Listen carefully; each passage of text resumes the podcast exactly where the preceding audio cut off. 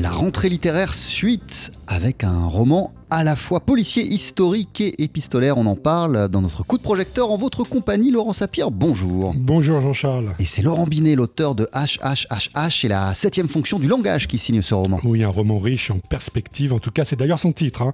Perspective avec le, au pluriel, hein, avec le S euh, entre parenthèses, puisqu'il y a plusieurs regards, plusieurs perspectives dans ce récit et qu'on y parle aussi de la perspective euh, au sens pictural du terme. Euh, ça a été, on le sait, l'une des grandes inventions de, la peinture, la perspective, pendant la Renaissance. Et justement, ce roman se déroule pendant la Renaissance. Effectivement, on est à Florence en 1557 et tout commence avec euh, la découverte du corps d'un peintre qui a réellement existé, hein, mais qui est décédé en vrai de, mort naturelle en 1557. Sauf que, sauf que sous la plume de Laurent Binet, eh bien, ce peintre qui s'appelait Pontormo est retrouvé avec un ciseau en plein cœur.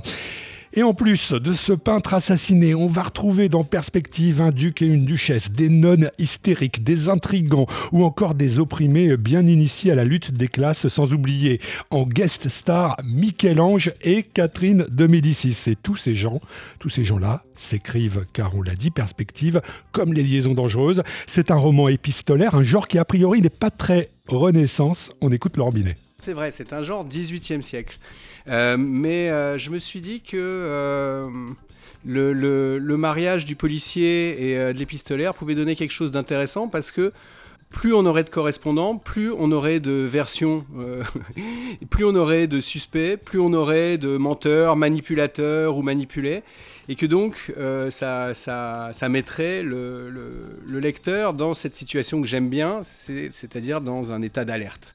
Il y a aussi beaucoup d'humour dans ce roman et, une construction qui mélange savamment plusieurs groupes de personnages de toute origine sociale. Ce qui est intéressant dans une enquête policière, c'est que on enquête dans l'entourage de la victime. Et ce qui est intéressant dans le milieu des peintres de la Renaissance au XVIe siècle, c'est qu'ils côtoyaient toutes les franges de la société. Il répondait aux commandes des, euh, rois, euh, des, ducs, des duchesses, des euh, riches familles italiennes ou françaises.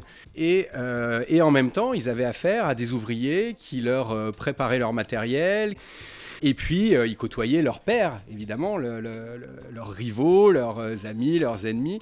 Cette enquête policière me permettait de reconstituer toute, une, toute une société qui est la société de cette cette Italie de la Renaissance, la Renaissance déjà tardive et crépusculaire, puisqu'on est euh, voilà, en 1557, on... même les guerres s'essoufflent, puisqu'on on est à la 11e guerre d'Italie, et ce sera la dernière parce que la France va finir par rendre les armes face à l'Espagne et renoncer à ses prétentions en Italie. L'auteur navigue également avec malice entre réel et fiction. Il est notamment question d'un début de révolte prolétarienne dans le livre, révolte qui a vraiment eu lieu à Florence, mais pas à la date à laquelle se déroule l'action, c'était un peu plus tôt en fait. En 1378, il y a eu ce qu'on appelle la révolte des Tchompi, où les ouvriers se sont euh, révoltés euh, et ont pris le pouvoir euh, pendant, quelques, mois, quelques semaines. On créé une sorte de commune avant la lettre pour des revendications qui sont euh, éternelles, puisqu'ils il réclamaient des hausses de salaire.